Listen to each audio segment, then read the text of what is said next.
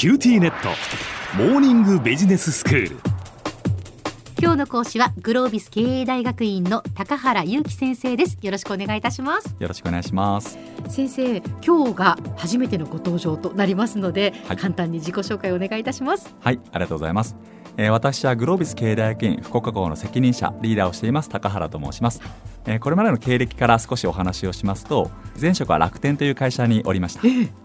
大小さまざまな企業の経営者の方にインターネットを使って売り上げを伸ばしていただくコンサルティングの仕事をメインでやっていました。8年間楽天で仕事をする中で、まあ、企業が成長するには経営者を支援するだけでなくて働く人の成長も必要だというふうに思うようになりましてビジネスパーソンの成長を支援するグロービスに転職をしてきました。へえグロービス経営大学院では自分の可能性を信じて学びに来る意欲の高いビジネスパーソンの皆様の学びをえサポートをする仕事をしております。教えている科目としてはクリティカルシンキングっていう論理的思考を磨くことをテーマにした科目を担当しています、はいただ、えー今回は論理思考の話ではなくて私自身がリーダーとして日々悩み、えー考えていること人やチームに関することをお話しできればなと思っております。よろしくお願いいたします。よろしくお願いいたします、えーではまず今日が1回目ということですがどんなお話になりますか？はい、えー今日はこれからの時代にこそ必要なフォロワーシップという力についてお話ししたいと思います。フォロワーシップですか？はい。リーダーシップという言葉はよく聞くことだと思います、はいえーもちろん組織運営やチーム作りをしていく上でリーダーシップは欠かすことのできない重要なスキルなんですが、リーダーシップだけあれば組織の成果が最大化するとは限りません、はい。合わせて人となるのがフォロワーシップという力なんです、えーところで小浜さんフォロワーシップと聞いてどのようなことを思い浮かびますでしょうか？フォロワーシップ何かをフォローするっていうリーダーを支えるみたいなことなんでしょうか？はいまさにそうですね、えーリーダーをサポート、まあ、支援することなんです。はいでどんなサポートかをより具体的に考えるとフォロワーシップっていうのはチームの成果を最大化させるために自律的かつ主体的にリーダーに働きかけて支援することなんです。はい。さらに具体的に言うとリーダーの指示に従って行動するだけではなくてリーダーの意思決定や行動に誤りがあれば臆することなく提言を行うということなんです。へえでもリーダーがこう意思決定したことに対してそれにこう臆することなく何かを言うっていうのはかなりこう勇気がいるんじゃないかなと思うんですけど。はいそうですよね、でそこで重要になるのがリーダーの意思決定を単にえ批判するということではなくてチームをより良い方向に進ませるためという目的を意識してえ建設的な提言を行うことリーダーを支援する気持ちを持つということなんです。うーん。あくまでも建設的に提言すると、まあ、リーダーを支援するっていう気持ちが大切だっていうことなんですね。はい。でもそのどうしてそのこれからの時代にこそフォロワーシップが必要だっていうことになるんでしょうか？はい。今あの IT や AI などのテクノロジーの進化だったりグローバル化の進展など環境が大きく変化をしています、はい。えー環境変化のスピードが非常に速いためリーダー一人の意思決定が必ずしも社会やお客様のニーズに適しているとは限らないんですね。うん。そしてまた人材不足だったり組織のフラット化によって課長職以上のリーダーのプレイングマネージャー化が今進んでおります。はい。リーダーは自分の業務を遂行しながらチームをリードしていかなければならず非常に業務の負荷が高くなっているんですね、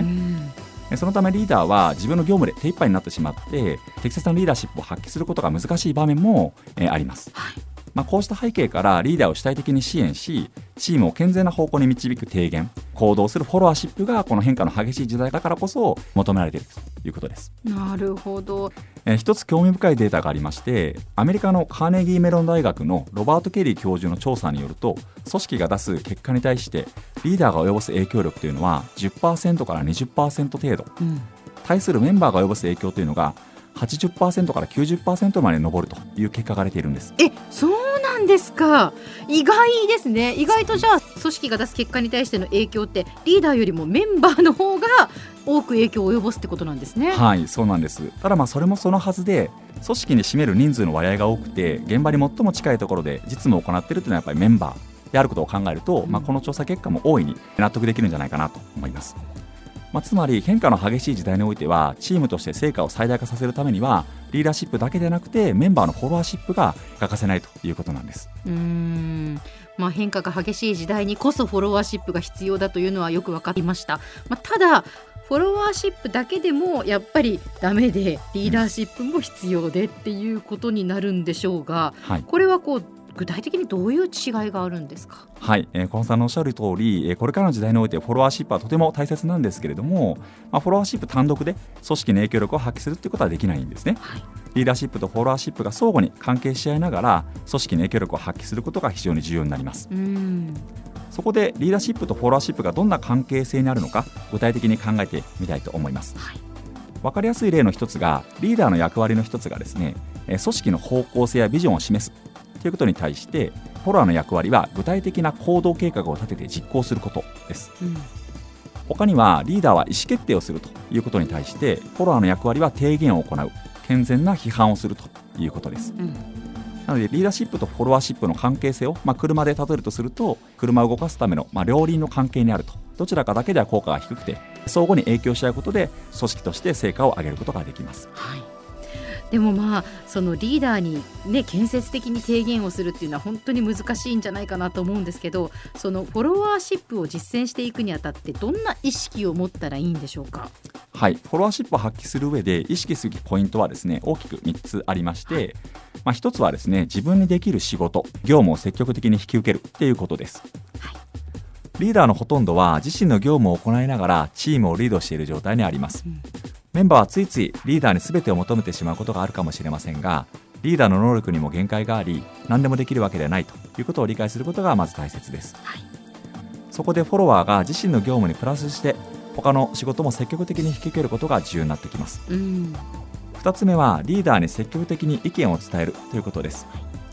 フォロワーがリーダーに批判や提言を行うことでリーダーは常に健全な緊張感を持つことができ組織の中で自浄効果も働きます。うん3つ目はリーダーの指示をチーム全体に浸透波及させることです。フォロワーがリーダーに指示の背景にある目的や意図を確認しそれをチーム全体に浸透させる役割を担いましょう。うーんその3つが大切だということなんですね。では今日のまとめをお願いいたします。はい。変化の激しい現代においてはリーダーシップだけではなくてフォロワーシップも必要不可欠というお話を本日はいたしました良いリーダーになるためにもまずは良いフォロワーシップを身につけることをお勧めしたいと思います。えーフォロワーシップが発揮できるようになりましたらおのずとリーダーへの道も切り開けてくると思います。はい。今日の講師はグロービス経営大学院の高原祐希先生でした。どうもありがとうございました。ありがとうございました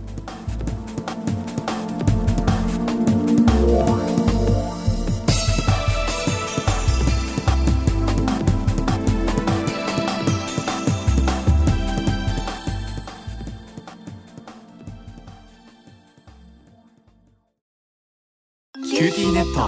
僕が君を守るから。本当に？え？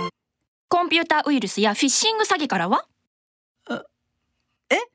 守ってくれないの？ BBIQ なら全部守ってくれるのに。セキュリティ5台まで無料。光インターネットの BBIQ